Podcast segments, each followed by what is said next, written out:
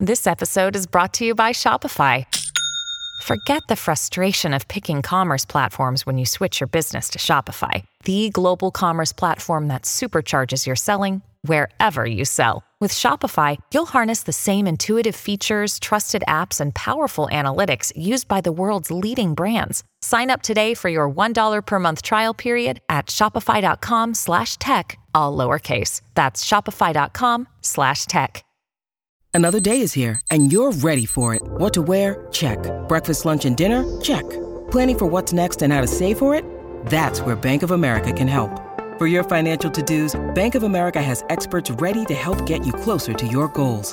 Get started at one of our local financial centers or 24-7 in our mobile banking app. Find a location near you at bankofamerica.com slash talk to us. What would you like the power to do? Mobile banking requires downloading the app and is only available for select devices. Message and data rates may apply. Bank of America and a member FDIC. Pourquoi les séries Netflix se ressemblent toutes? Merci d'avoir posé la question.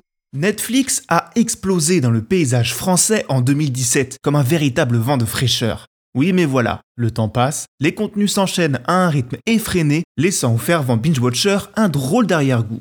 Une impression de regarder toujours un peu la même chose. Mais n'est-ce vraiment qu'une impression? Eh bien non, il suffit d'ailleurs simplement d'ouvrir l'œil pour remarquer que les productions Netflix ont une patine visuelle immédiatement identifiable. Si bien qu'on parle désormais de style Netflix.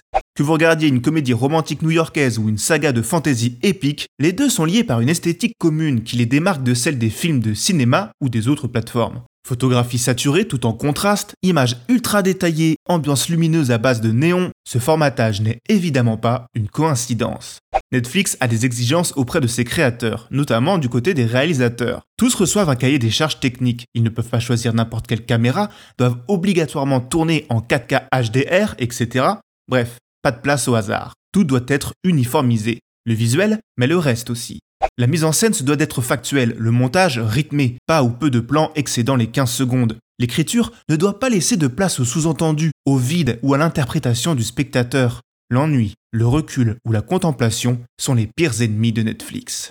Dans son essai Netflix et l'aliénation en série, le producteur Romain Blondeau décrypte. Avant, Netflix tentait des choses assez expérimentales, comme avec Orange is the New Black ou Sense8. Mais tout a changé en 2017, avec la série Casa de Papel. Ce carton auprès du grand public a validé le modèle visé par la plateforme et lui a permis de calibrer ses productions suivantes d'une certaine manière. Cette uniformisation est donc un ingrédient de leur succès? Entre autres, pour ce travail de calibrage, ils ont d'abord payé des gens formés à disséquer les films hollywoodiens. Pour analyser ce qui fonctionnait dans ces films, ils les ont regardés armés d'un document de 36 pages, leur permettant de les détailler par exemple en fonction de leur contenu sexuellement suggestif, de leur caractère gore ou de leur niveau de romantisme et même d'éléments narratifs comme la conclusion de l'intrigue ou sa manière de gérer le rythme. Ça a aussi aidé Netflix à catégoriser les œuvres de son catalogue en 76 000 genres. De quoi être spécifique. Le reste de la recette, ce sont les utilisateurs de la plateforme eux-mêmes qui les ont livrés, grâce à toutes les données prélevées durant nos visionnages. Jamais personne n'avait compilé autant de data sur l'industrie du divertissement et le comportement de ses spectateurs avant Netflix. Cette collecte leur permet de déduire les attentes de ses consommateurs et donc de calibrer ses contenus en fonction pour le satisfaire grâce à des mesures quantifiables.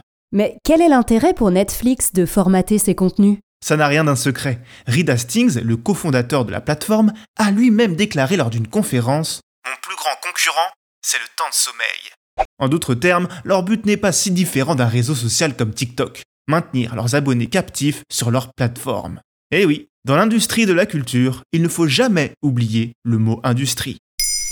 Maintenant, vous savez, un épisode écrit et réalisé par Jonathan Oppard. Ce podcast est disponible sur toutes les plateformes audio. Et si cet épisode vous a plu, n'hésitez pas à laisser des commentaires ou des étoiles sur vos applis de podcast préférés.